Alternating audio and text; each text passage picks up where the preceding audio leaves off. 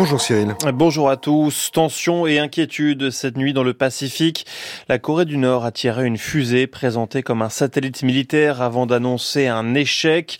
Le projectile a rapidement disparu des radars et s'est abîmé en mer, mais l'opération a semé la confusion en Corée du Sud et au Japon. À Séoul, les sirènes ont retenti et une alerte d'urgence critique a été envoyée sur les téléphones. Les autorités parlent finalement d'erreur. Dans la région nippone d'Okinawa, c'est une alerte au missile qui a été émise pendant 30 minutes. Ce tir nord-coréen est condamné par Séoul qui parle de satellite espion. Tokyo soupçonne pour sa part un possible missile balistique quand Washington parle d'un risque de déstabilisation de la situation sécuritaire. En France, une série de défaillances pointées par une commission d'enquête parlementaire après la mort d'Ivan Colonna en prison. Le militant nationaliste corse condamné pour le meurtre du préfet Claude Erignac a été tué par un co-détenu en mars 2022. Dans le rapport dévoilé hier, on découvre la retranscription d'une conversation entre deux préfets en activité à ce moment-là. Simon Cardona, les deux hommes semblent presque se réjouir de la mort d'Ivan Colonna et sont très critiques sur la position de Jean Castex, alors Premier ministre. Le co-détenu qui a tué Ivan Colonna n'a fait que ce que l'État aurait dû faire. C'est l'un des messages attribués à l'un des préfets dans cette conversation WhatsApp. On peut aussi lire des appels à la démission d'Emmanuel Macron ou de Jean Castex comparé à Fernandel, un fantoche auquel la rue fait peur. Des messages dévoilés en mars dernier par le député de Haute-Corse, Jean-Félix Aquaviva. Loin de moi l'idée évidemment de cibler l'ensemble du corps sectoral. Lorsque j'évoque cela, c'est dans le cadre de cette commission d'enquête parlementaire, ces personnes-là avaient le droit, au sens juridique du terme, d'échanger de la sorte. Ce n'est pas répréhensible pénalement ce qu'elles ont fait. C'est une sorte de relater un état d'esprit pour regarder l'histoire comme il faut la regarder. Ces propos n'ont en tout cas pas surpris Thierry Cozolasco, président de Solidarita, l'association de défense des prisonniers corses. Ça ne nous étonne pas. On ne s'attendait pas à ce qui s'est passé, à, au dire donc, des, des préfets, euh, mais aujourd'hui, je pense que ce n'est pas le, le, but du sujet parce que ça ne doit pas étouffer l'affaire de l'assassinat d'Ivan Colonne. Nous, ce qu'on veut, c'est la vérité. Il y a deux mois, Gérald Darmanin, alerté, avait demandé des preuves de cette conversation. Contacté hier soir, le ministère de l'Intérieur n'avait pas encore de réponse à faire à ce sujet. Explication de Simon Cardona pour France Culture.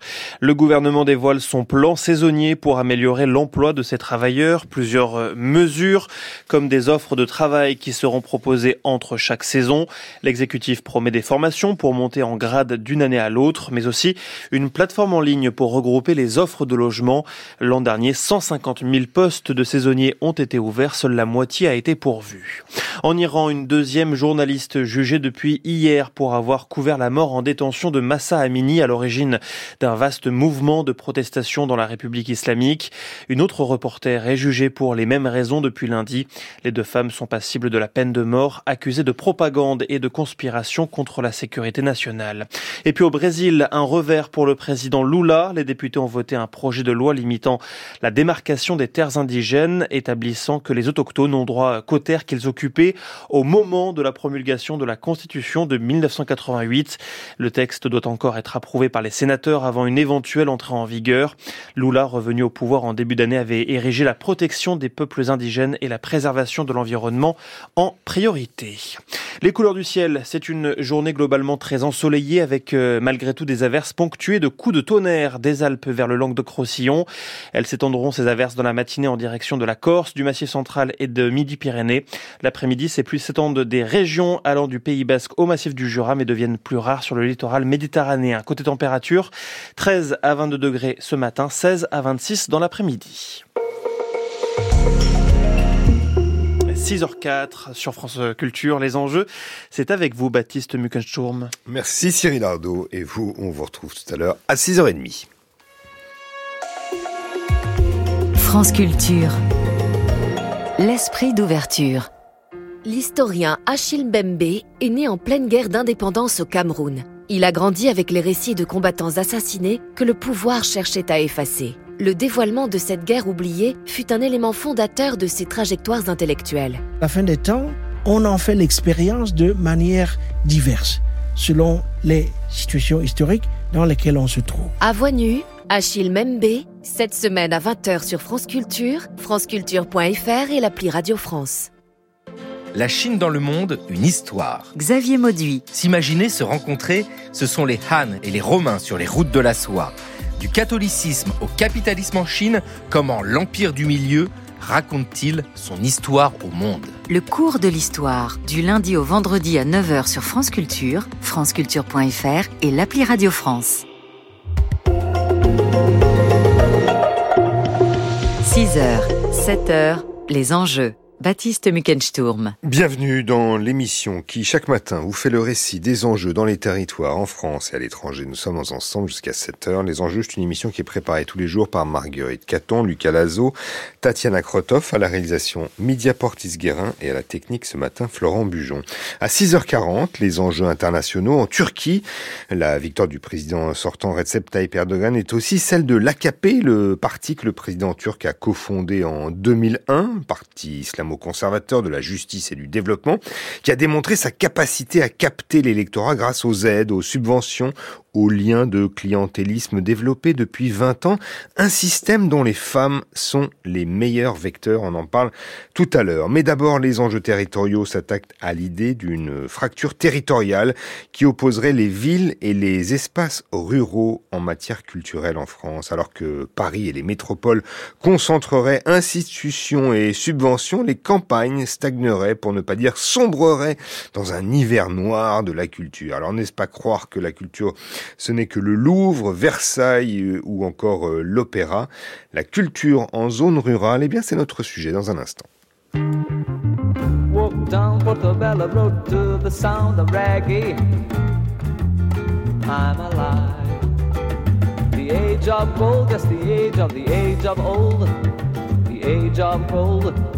The age of music's past. Hear them talk as I walk, as I hear them talk. I hear they say, expect the final blast. Walk down Portobello Road to the sound of reggae. I'm alive. I'm alive e vivo, muito vivo, vivo, vivo. Feel the sound of music banging in my belly, belly, belly, belly.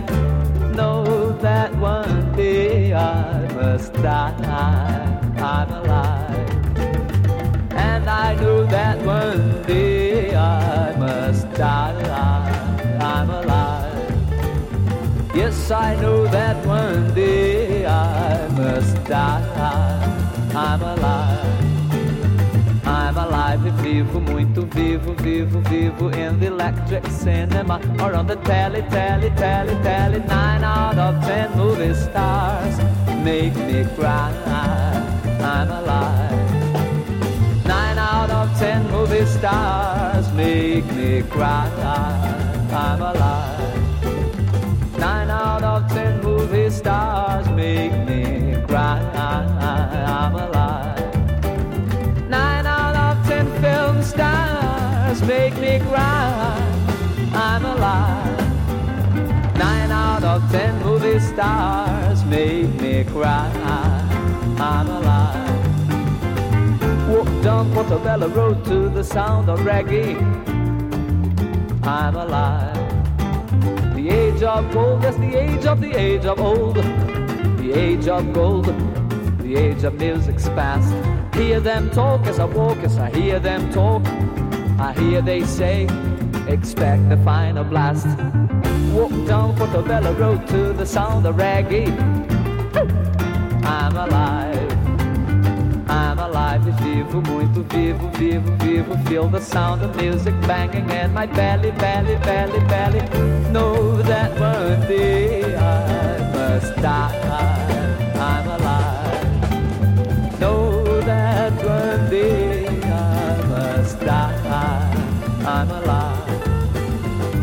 I know that one day I must die. I'm alive. I'm alive e vivo, muito vivo, vivo, vivo in the electric cinema or on the telly, telly, telly, telly. Nine out of ten movie stars make me cry. I'm alive. Nine out of ten film stars make me cry. I'm alive.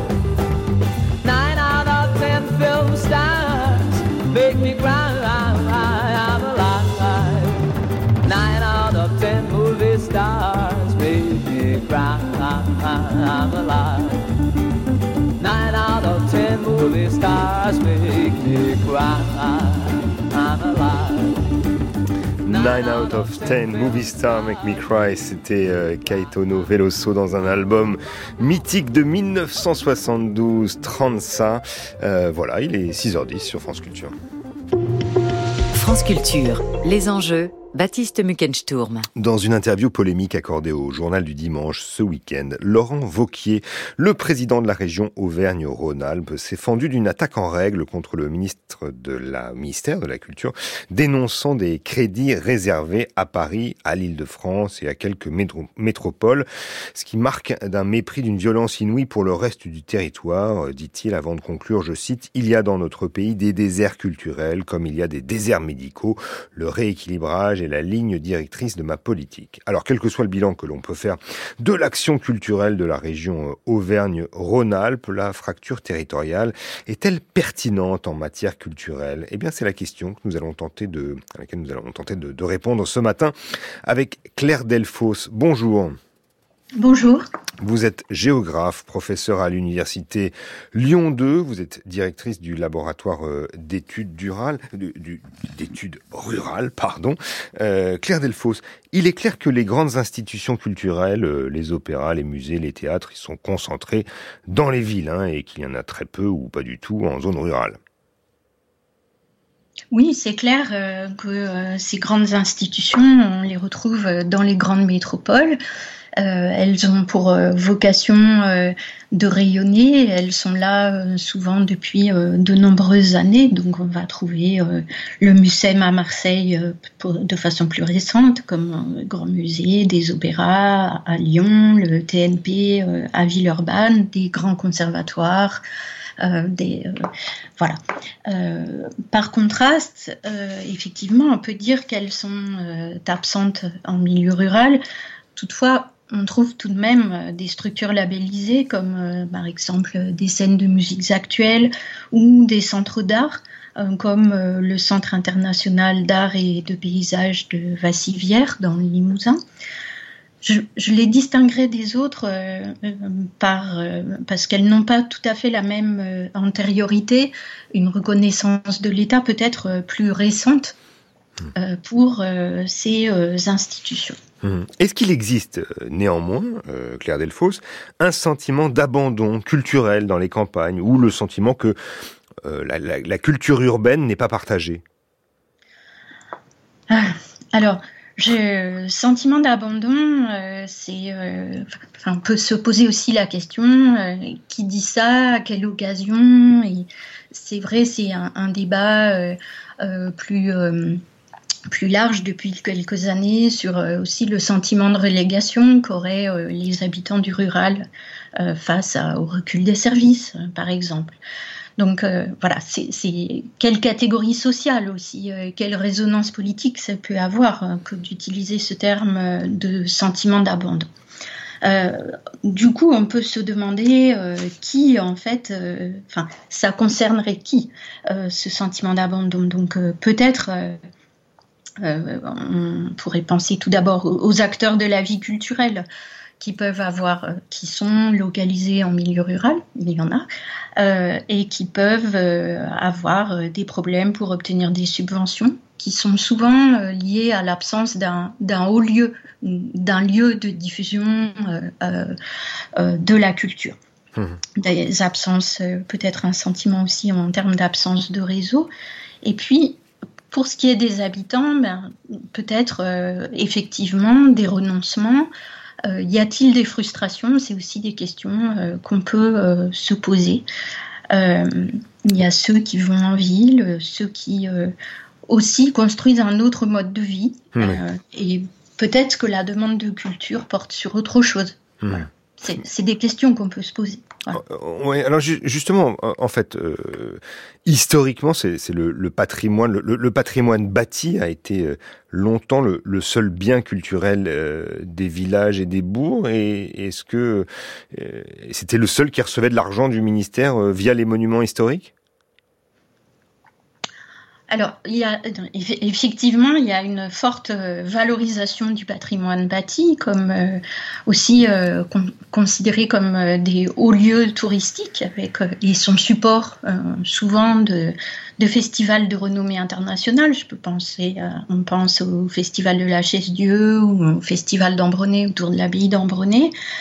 Euh, cette attention portée euh, au patrimoine bâti est liée bien sûr aux monuments historiques, mais aussi tout un mouvement euh, de rénovation qui, s'est fait jour dans les années 60-70, de rénovation de villages, autour des chefs-d'œuvre, l'émission de télé, les chefs-d'œuvre en péril, mais aussi sur le patrimoine bâti rural, plus autour de maisons paysannes de France.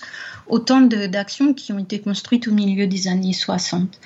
Et je pense que ce patrimoine comme euh, ressource des territoires ruraux en lien aussi avec euh, le tourisme et euh, l'idée de valoriser des, ressources, on le voit aussi avec la création des parcs naturels régionaux, des écomusées, là aussi à la fin des années 60, mais avec une autre idée aussi qui était peut-être de valoriser des savoir-faire, une culture plus rurale, mais aussi des euh, voilà dans, pour, le patrimoine.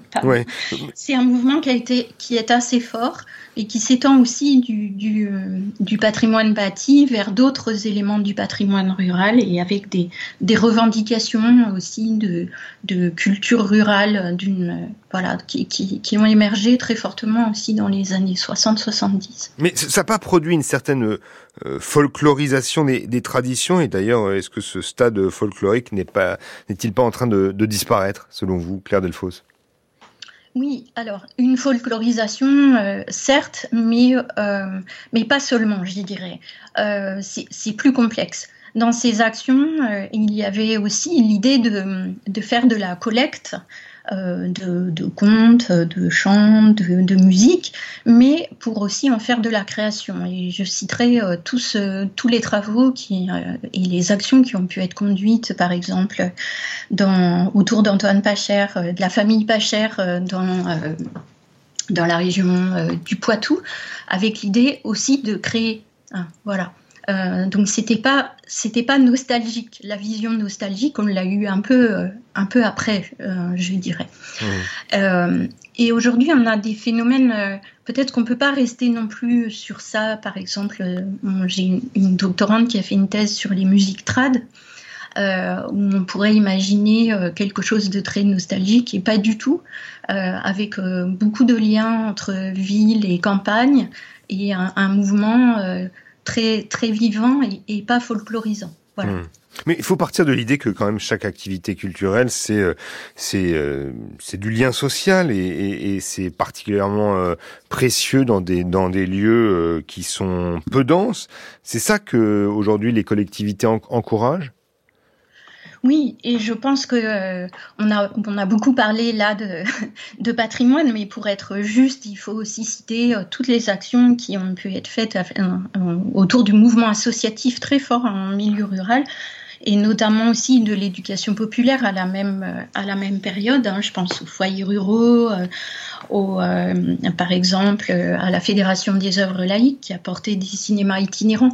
Donc il y a eu aussi autre chose que cette culture patrimoniale. Hein. Mmh. mais, si on rentre...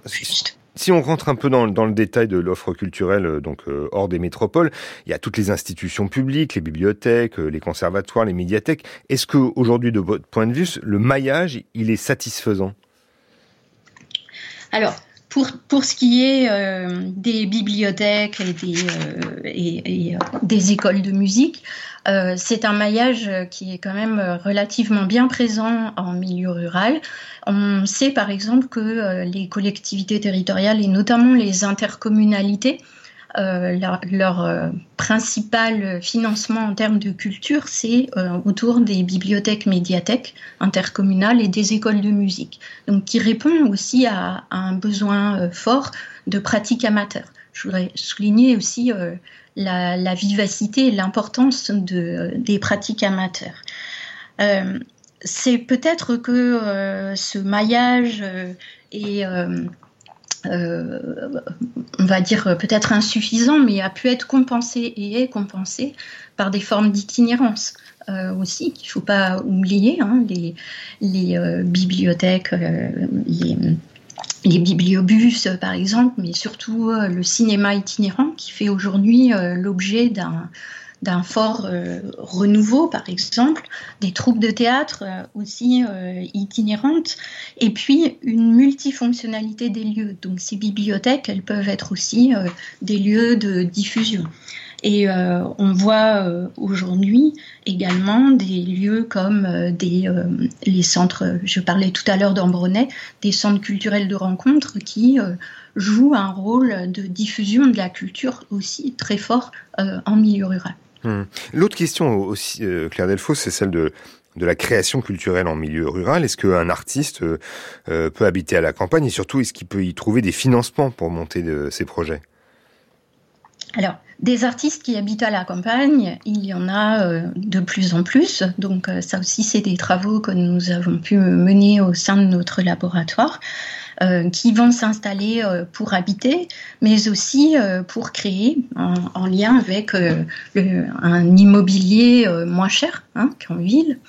donc, et ils peuvent créer en milieu rural et diffuser en ville, mais aussi venir en milieu rural pour peut-être pour certains diffuser, pour avoir une autre relation au public, peut-être être plus libre dans leur création en, en jouant euh, sur, euh, en, en, innovant aussi sur des, on va dire des, des disciplines artistiques nouvelles ou qui n'étaient pas forcément toujours soutenues par des grands établissements au départ, en tout cas reconnus comme le conte, la marionnette, mmh. voilà. Hmm. Mais justement, mais comment faire face euh, à un manque cuisant d'équipement quand même dans les dans les dans les territoires Parce est-ce que est-ce que parce que ça reste impossible, par exemple, de, monter un opéra dans une petite salle Oui, c'est clair. Pour prendre un euh, exemple extrême. Oui, dans un exemple extrême. D'où euh, l'idée de euh, travailler. Alors, il y, a, différentes formes. Il y a euh, les chapiteaux parfois, mais aussi l'idée de, créer des formes adaptées et de valoriser le potentiel qu'il peut y avoir. Donc, des lieux patrimoniaux, l'extérieur, mais aussi des, petites salles ou des lieux avec d'autres convivialités.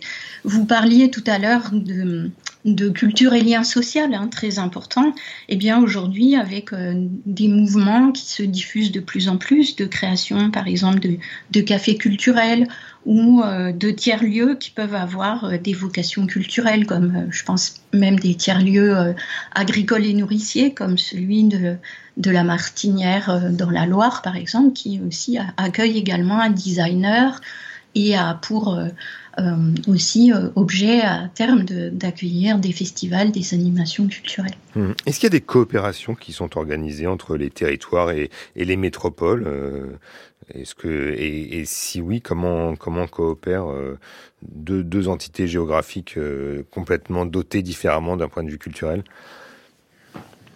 Alors, les, coopérations, elles sont euh, là aussi anciennes et, euh, entre euh, ces métropoles et, et, les territoires ruraux, mais je pense qu'il ne faut pas seulement... Vous avez un exemple en tête? Oui, pardon. mais de théâtre qui, qui diffuse en milieu rural. Je pense par exemple à la scène nationale de Saint-Étienne qui depuis longtemps diffuse dans le territoire rural. Euh, ou euh, à la scène nationale de Bourg-en-Bresse qui euh, fait aussi de la diffusion dans les territoires ruraux environnants autour d'une pratique qui s'appelle, enfin, d'une action qui s'appelle Petite scène verte ces coopérations, elles sont aussi, je pense, en termes de complémentarité. On parle là de, théâtre ou autre, mais euh, on voit aussi que euh, des, jeunes groupes, euh, par exemple, qui n'ont pas une renommée suffisante pour avoir accès à des grandes salles, vont tester, commencer à tourner dans des petites salles ou des petits lieux en milieu rural. Donc ça aussi, c'est une complémentarité qui est forte. Oui. Est-ce que vous diriez en fait qu'il y a une sorte de, de, de, manque de reconnaissance euh, et un manque d'ingénierie euh, dans les zones rurales mais, euh, mais, mais pas vraiment, mais pas de, de désert culturel, si j'écoute bien ce que vous dites?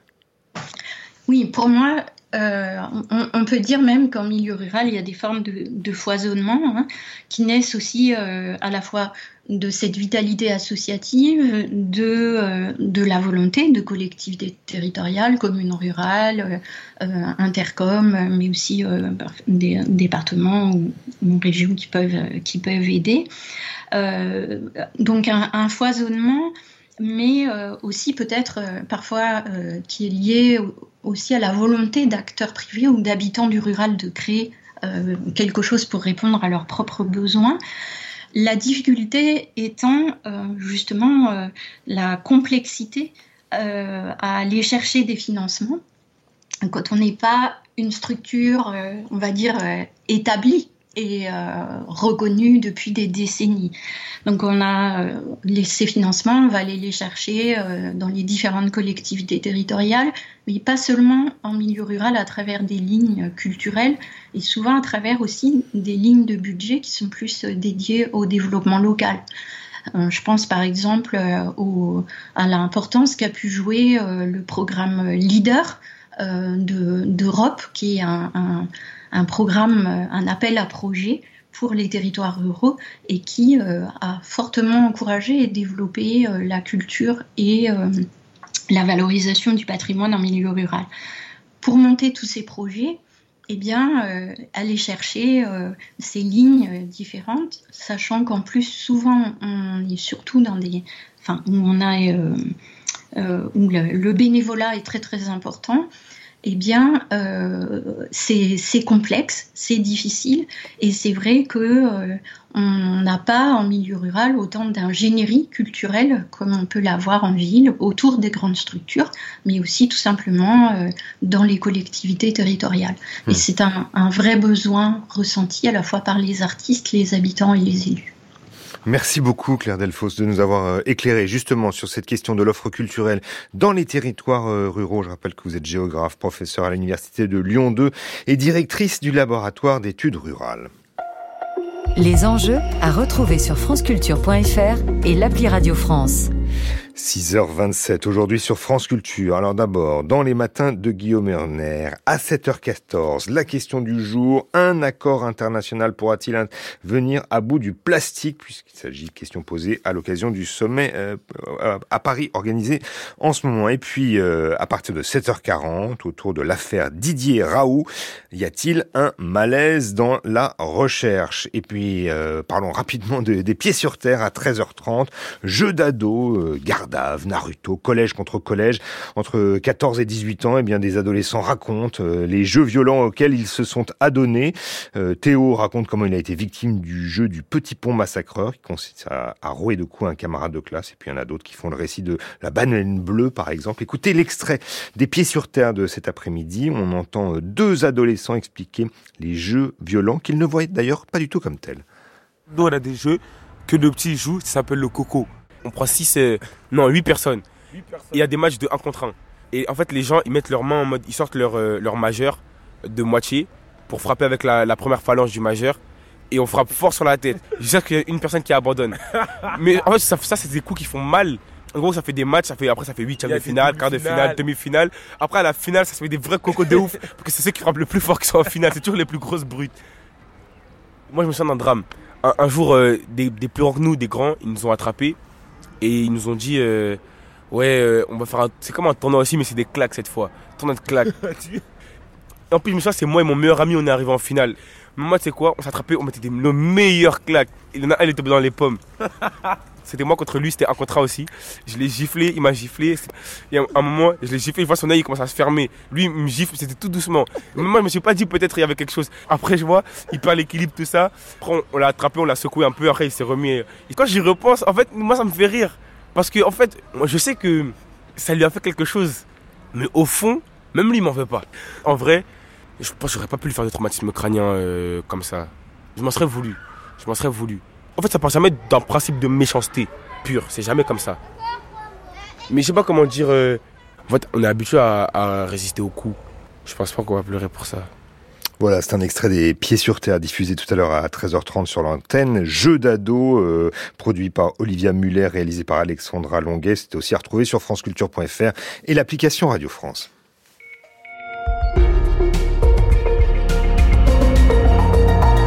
Voilà, tout arrive, vous écoutez France Culture, il est 6h30 et voici le journal présenté par Cyril Ardo.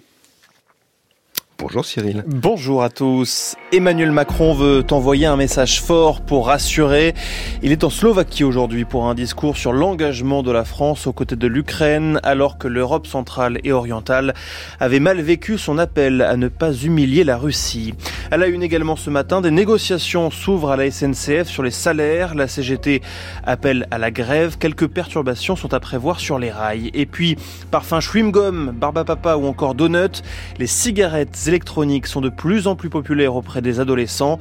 Les autorités espèrent endiguer ce phénomène au Royaume-Uni. Emmanuel Macron met le cap aujourd'hui sur la Slovaquie. Début d'un déplacement en Europe centrale puis en Europe de l'Est. Le chef de l'État doit prononcer un discours sur la sécurité du continent pour redire l'engagement de la France aux côtés de l'Ukraine. Louise Baudet. D'abord, lever le doute sur le plein engagement de la France aux côtés de l'Ukraine. Longtemps jugé trop mou, voire ambigu vis-à-vis du Kremlin, Emmanuel Macron va envoyer des signaux clairs de soutien dans la durée à Kiev, promet l'Élysée. L'Europe centrale et orientale a mal vécu ses appels à ne pas humilier la Russie et elle ne partage pas son rêve d'autonomie stratégique européenne, elle qui ne conçoit sa sécurité qu'à l'ombre de l'OTAN. En guise de réponse, Emmanuel Macron va rappeler le déploiement de forces françaises en Estonie et en Roumanie et surtout réaffirmer que face à Poutine, l'unité du continent européen est impérative. Dans les Balkans, en Moldavie, mais aussi dans des États membres de l'UE comme la Hongrie ou la Bulgarie, la guerre déstabilise des sociétés marquées par le tropisme russe économique, énergétique, mais aussi culturelle et politique. Partout où il le peut, Vladimir Poutine s'engouffre dans la brèche, soufflant sur les braises mal éteintes du nationalisme ethnique au Kosovo, où depuis deux jours, la minorité serbe affronte les autorités kosovares et la force de paix de l'OTAN. Conséquence concrète, à Bratislava, Emmanuel Macron ne rencontrera pas comme prévu le président serbe qui a annulé sa venue dans la capitale slovaque. Louise Baudet pour France Culture. La Slovaquie aujourd'hui donc pour Emmanuel Macron de demain la Moldavie, petit pays frontalier de l'Ukraine, fragile économiquement et encore plus depuis le début de la guerre. 47 chefs d'État se retrouveront près de la capitale Chisinau pour une photo de famille hautement symbolique. Et c'est dans ce contexte que l'Union européenne sanctionne sept personnes, des Russes et des Moldaves, accusés de tenter de déstabiliser la Moldavie. Ce sont des hommes politiques ou d'affaires proches de Moscou. Certains sont liés à une fraude bancaire qui a entraîné d'importantes pertes pour les finances publiques moldaves. Leurs avoirs vont être gelés dans l'Union européenne et elles seront interdites de séjour. L'échec du lancement d'un satellite espion par la Corée du Nord, l'appareil s'est abîmé en mer, mais l'opération a provoqué l'inquiétude en Corée du Sud et au Japon. Les habitants de Séoul ont été appelés à se préparer à une évacuation et une alerte au missile a été émise pendant une demi-heure dans la région Nippon d'Okinawa. Washington dénonce le risque de déstabilisation de la situation sécuritaire. En France, le gouvernement veut encourager et faciliter le travail des saisonniers. De quoi peut-être rassurer un peu les professionnels du secteur du tourisme et de la restauration. L'an dernier, 150 000 postes de saisonniers ont été ouverts, seule la moitié a été pourvue. L'exécutif dévoile donc un plan avec plusieurs mesures. Pôle emploi et les missions locales seront associés pour proposer du travail à ces travailleurs entre chaque saison. 10 millions d'euros seront débloqués pour mettre en place des formations et permettre une montée en grade d'année en année. Une plateforme en ligne enfin a été annoncée pour faciliter la recherche de logement. Prudence sur les rails, quelques perturbations sont à prévoir aujourd'hui. La CGT cheminot appelle à une journée de grève quand les autres principaux syndicats organisent un rassemblement. De nouvelles négociations s'ouvrent aujourd'hui sur les salaires alors qu'un premier accord a abouti en décembre à une hausse moyenne des rémunérations de 5,9%. Pas assez selon les syndicats, Mathilde Romagnan.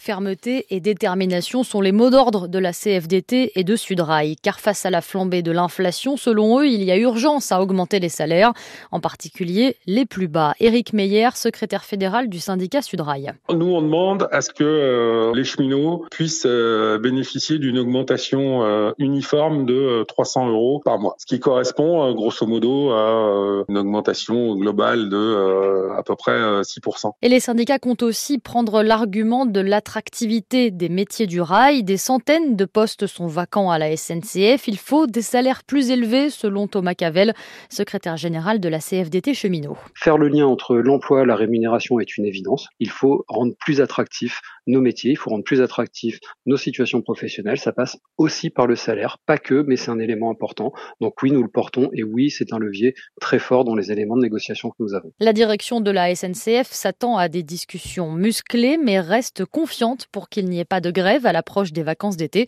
Une menace que Sudrail et la CFDT ne veulent utiliser qu'en dernier recours. Les grévistes ont déjà perdu de nombreux jours de salaire dans la mobilisation contre la réforme des retraites. Explication de Mathilde Romagnan. Dans le Var, une pollution aux hydrocarbures a été constatée dans le bassin du port de la Gavine hier.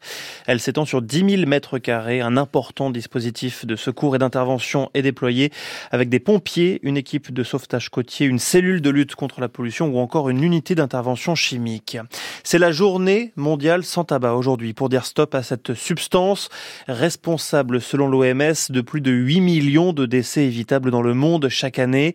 En France, le Comité national contre le tabagisme, une association de prévention, milite pour une génération sans tabac d'ici 2032 en s'attaquant notamment aux cigarettes électroniques. Combat similaire mené au Royaume-Uni, Londres veut mettre un terme à la promotion de vapoteuses auprès des mineurs. Richard Place. 9% des adolescents britanniques vapotent, 50% de plus qu'il y a trois ans. Pour le Premier ministre, la raison de cette augmentation est simple, la promotion pourtant illégale des professionnels du secteur. Distribution gratuite de cigarettes électroniques pour goûter, des vapoteuses aux couleurs vives, des parfums bubblegum, donuts ou encore barbe à papa. En déplacement dans un laboratoire qui teste la nocivité de ces produits, Rishi Sunak a pu constater que l'on y trouve parfois des matières dangereuses, du plomb, du nickel, de la nicotine même quand l'emballage précise qu'il n'en contient pas.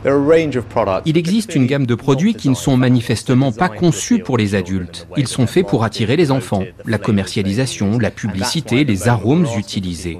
Nous consultons actuellement, et c'est sans doute la prochaine étape, pour réguler tout ça, car les enfants ne doivent pas être des cibles commerciales, c'est illégal. Si vous fumez, alors vapoter est beaucoup plus sûr. Si vous ne fumez pas, ne vapotez pas. Donc la commercialisation auprès des enfants est inacceptable. Ces mots sont ceux du professeur Chris Whitty, médecin-chef pour l'Angleterre, dans une tribune publiée dans le Times. Un travail de sensibilisation va commencer dans les écoles pour que les élèves comprennent que la cigarette électronique n'est pas sans risque. Reportage au Royaume-Uni de Richard Place. Les couleurs du ciel, c'est une journée globalement très ensoleillée, avec malgré tout des averses, parfois ponctuées de coups de tonnerre en Occitanie, en Provence, Alpes-Côte d'Azur et dans les Alpes. Côté température, 13 à 22 ce matin, 16 à 26 dans l'après-midi.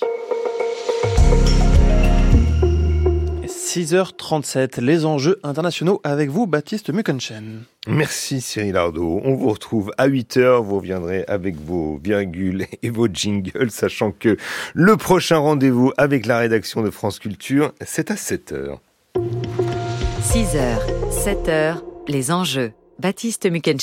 En Turquie, la victoire du président euh, sortant Recep Tayyip Erdogan est aussi celle de l'AKP, le parti que le président turc a cofondé en 2001, parti islamo-conservateur de la justice et du développement qui a démontré sa capacité à capter l'électorat grâce aux aides, aux subventions et aux liens de clientélisme développés depuis 20 ans. Un système dont les femmes en sont les meilleurs vecteurs. Alors en Turquie, la place des femmes dans la promotion locale de l'AKP, eh bien, c'est le thème des enjeux internationaux dans un instant.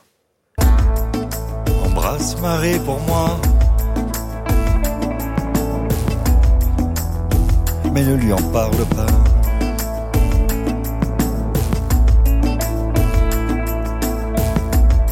Ce que j'ai fait et où je suis. Oh, n'en dis rien à Marie.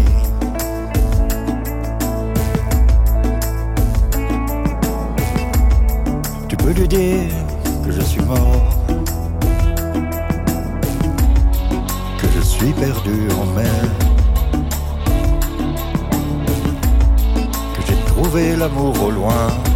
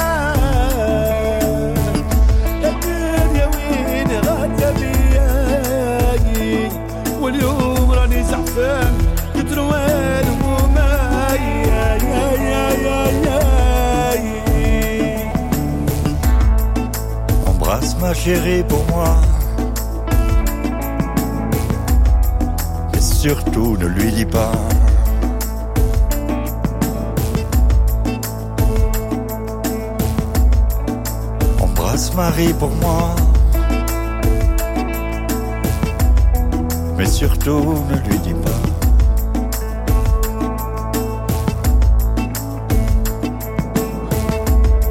Que je suis enfermé là. Dans ce cachot noir et froid. Où j'ai perdu la foi.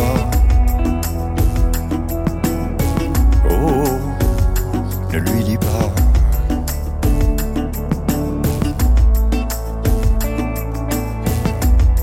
Que je suis enfermé là. Oh. ليا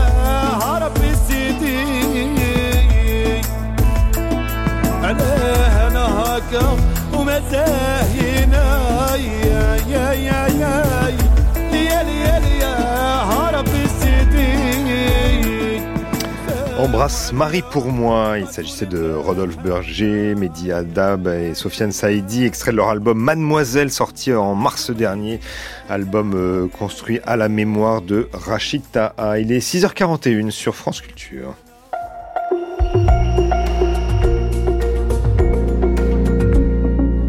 Et c'est l'heure des enjeux internationaux. Vendredi, en Turquie, Recep Tayyip Erdogan sera investi au cours d'une cérémonie à Ankara pour l'ouverture de son nouveau mandat de 5 ans à la tête depuis euh, 20 ans, à la tête du pays. Le président turc doit donc euh, son succès aux nombreux réseaux que son parti islamo-conservateur, l'AKP, a tissé dans plusieurs strates de la société. Un réseau clientéliste au sein duquel les femmes militantes et travailleuses sociales jouent un rôle prépondérant, celui de fidéliser l'électorat conservateur turc. Une gageure ces derniers temps, tant euh, la crise économique et l'inflation rognent les économies de la société turque. Alors l'ancrage des partis politiques turcs dans la vie locale à travers les bonnes œuvres, les charités liées au répertoire religieux musulman ne date pas d'il y a 20 ans. Déjà le prédécesseur de l'AKP, le REFA, l'avait expérimenté à l'échelle locale et puis désormais, eh bien, la branche féminine de l'AKP est aujourd'hui très développée et les figures féminines de la famille Erdogan y ont beaucoup euh, contribué. Alors pour bien comprendre la place qu'occupent les femmes dans la promotion locale de l'AKP, le Parti de la justice et du développement de Turquie, nous sommes ce matin en compagnie de Prunelle Aimé. Bonjour. Bonjour. Merci beaucoup d'être dans le studio des enjeux avec nous ce matin. Vous êtes docteur en sciences politiques associé aux, aux séries. Prunelle Aimé, les questions de genre, celles sur euh, l'égalité homme-femme, est-ce qu'elles ont occupé une place dans le discours politique de l'AKP au cours de la dernière campagne électorale? Alors, euh, les questions de genre, d'égalité femmes-hommes, elles n'ont pas été, euh, à mon sens, centrales dans la campagne qui vient de se dérouler. Euh, la campagne, elle a quand même beaucoup porté sur les sujets, euh, effectivement, autour de la situation économique, euh, l'inflation, sujets autour de la souveraineté nationale, la, la, place des réfugiés syriens dans la société turque, etc.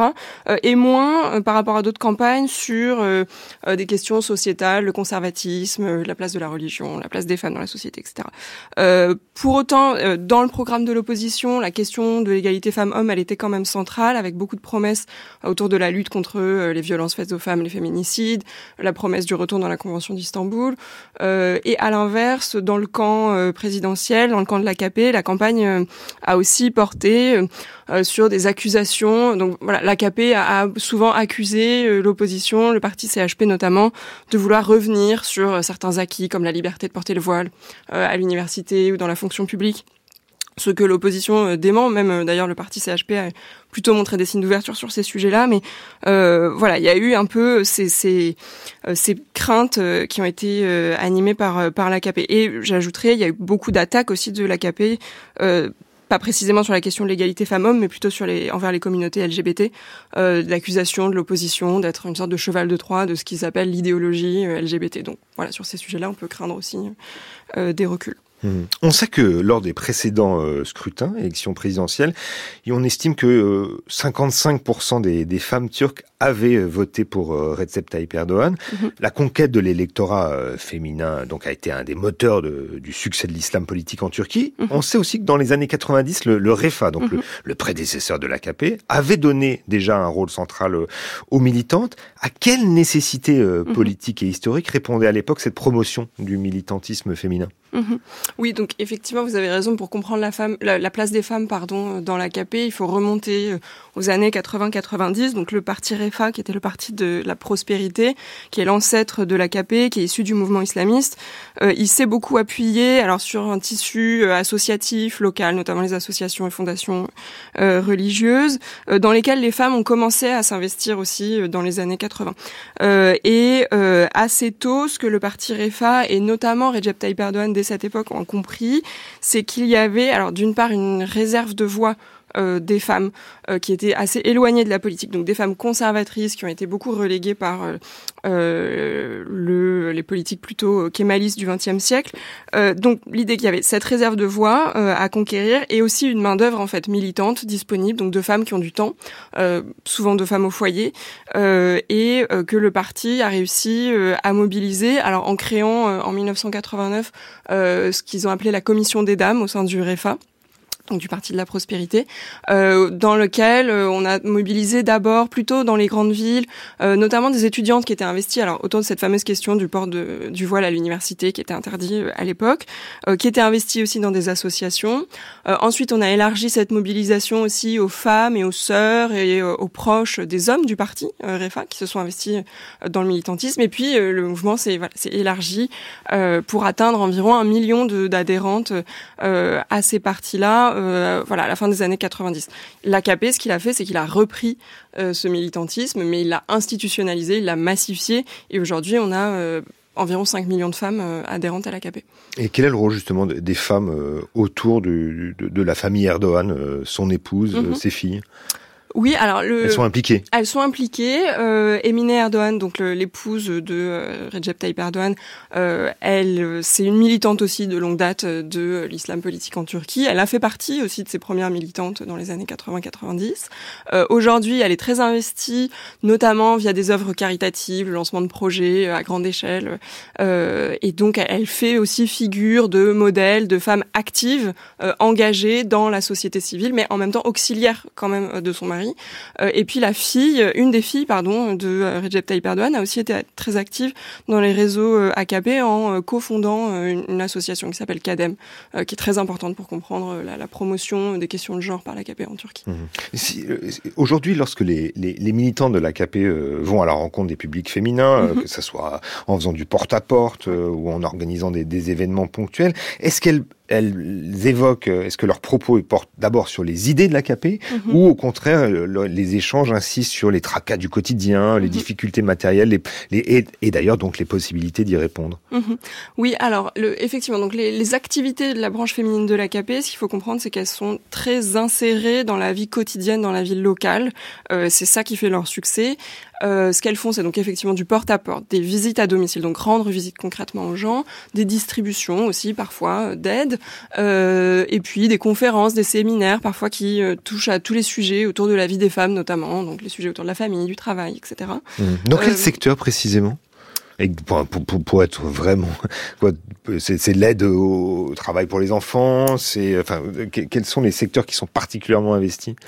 Alors, elles vont toucher à tous les sujets de la vie quotidienne. Ça peut être euh, effectivement euh, la vie familiale, comment éduquer ses enfants, euh, la santé, comment répondre à des problèmes de santé au quotidien, comment accéder aux aides sociales, comment accéder à ses droits, comment accéder aux services publics, le droit du travail, etc. Elles vont essayer de toucher à tous les domaines de la vie des femmes, en fait. Donc, leurs activités, elles vont se tenir principalement dans l'espace domestique, chez les gens, et aussi parfois dans des locaux prêtés par la municipalité. Et donc, pour répondre à votre question précédente, euh, elles se leurs activités se tiennent sur un mode très souvent dépolitisé, c'est-à-dire qu'elles vont se placer comme actrices du social, qui sont là pour aider les gens, les écouter, leur rendre service, etc. Euh, et euh, résoudre leurs petits tracas du quotidien, comme vous dites, euh, en effet. Euh, ce qu'il faut comprendre aussi, c'est que ces activités, elles les mènent tout au long de l'année, hors période électorale aussi en période électorale, en période de campagne, ça va s'intensifier et là, elles vont davantage parler politique, venir avec les programmes, expliquer ce que fait l'AKP, critiquer l'opposition, etc.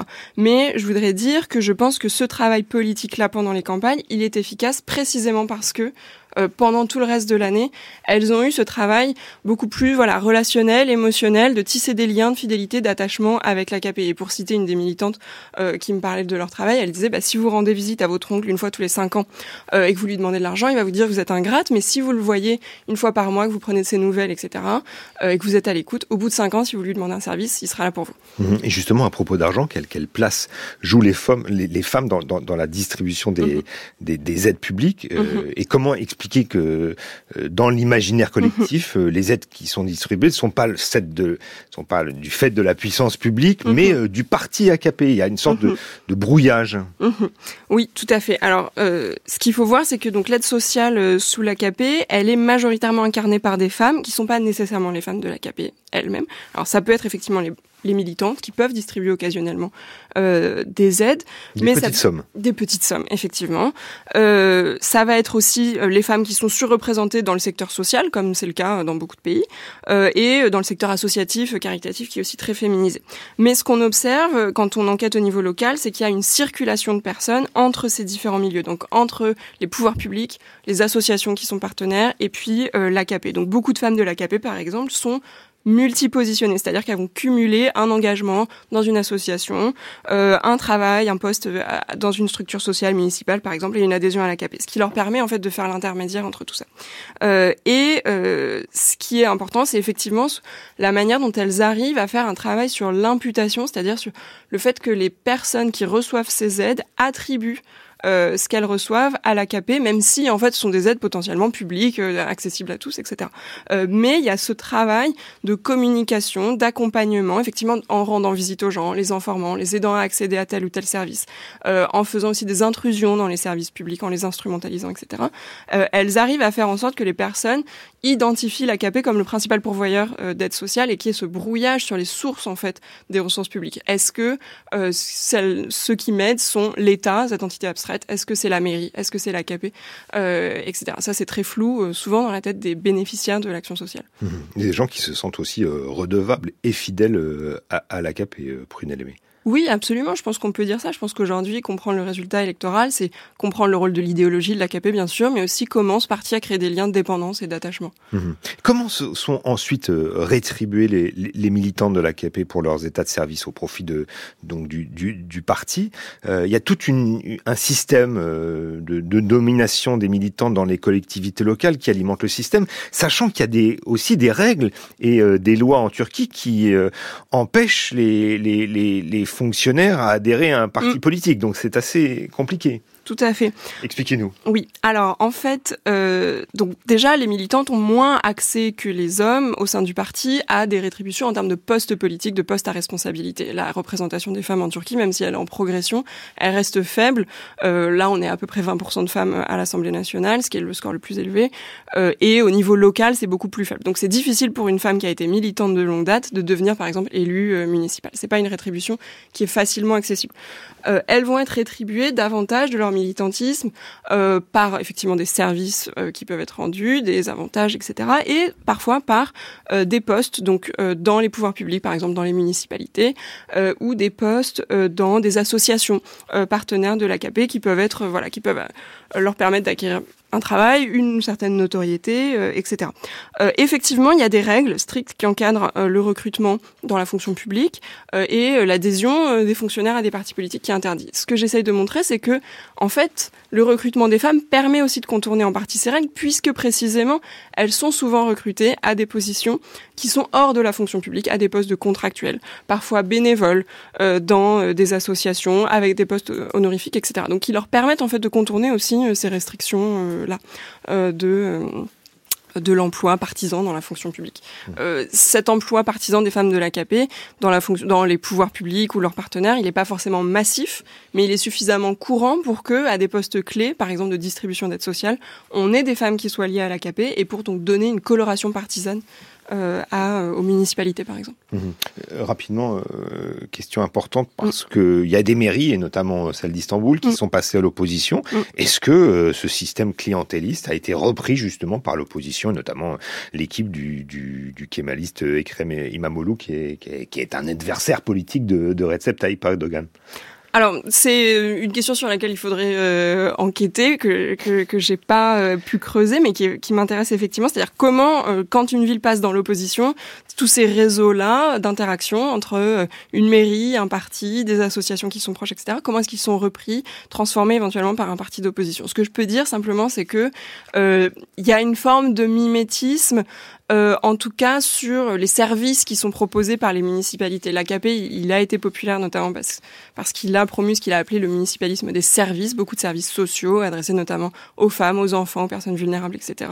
Et les villes du CHP n'ont pas pu ne pas reprendre ces services-là, puisqu'ils sont assez populaires, puisqu'ils sont gratuits, accessibles à tous. Euh, donc souvent, il y a une forme de mimétisme. On va reprendre ces services-là. La question, c'est est-ce qu'on arrive à l'adosser à ces réseaux militants, euh, à ces réseaux informels, éventuellement clientélistes, etc. Ça, c'est beaucoup plus compliqué pour des partis qui ont moins de base militante massive que euh, l'AKP. Mmh. En tout cas, il faut rappeler pour être euh, complet, Prunelme, que les aides ont continué à augmenter hein, ces derniers mois euh, en Turquie dans le contexte électoral. Les annonces avaient été faites pour augmenter le SMIC. Il y a des mois gratuits sur mmh. l'électricité, pour l'énergie, les ménages modestes, mmh. malgré le, contexte d'hyperinflation. Merci beaucoup, Prunelme, d'avoir été avec nous ce matin dans le studio des enjeux internationaux. Je rappelle que vous êtes doctorante en sciences politiques associée, docteur, oui, pardon, pas doctorante, ça fait longtemps que vous n'êtes plus doctorante, docteur en sciences politiques associé aux séries. Merci.